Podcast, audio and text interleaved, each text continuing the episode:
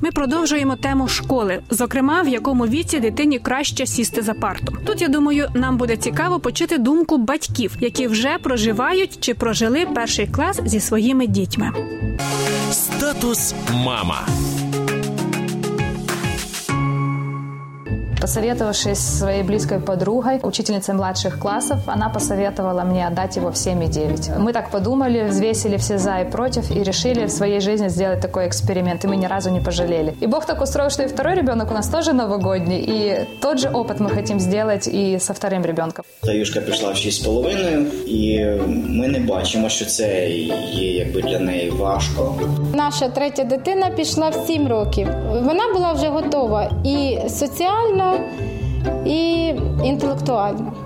Моя особиста думка, що діток потрібно відпускати до школи десь у 7 років, ближче прихильна до того, щоб пізніше відпускали до школи. Але в нас склалась така ситуація, що синочок відвідував садочок, і його група всі йшли до першого класу. Мама з татом були за те, щоб він побув ще рік вдома, а він дуже хотів бути зі своїми друзями і дуже просив нас піти до першого класу. Звісно, ми довго думаючи, вагаючись, погодились на це рішення. Зараз скажу однозначно, ми не жалкуємо. В програмі він встигає і немає ніяких проблем з соціумом, з звиканням до класу. Наша молодша дитина пішла в 6 років в школу, і це саме той вік, щоб йти до школи. Тому що старша пішла в 5, було зарано, а, всім, думаю, було б уже пізно. Статус мама.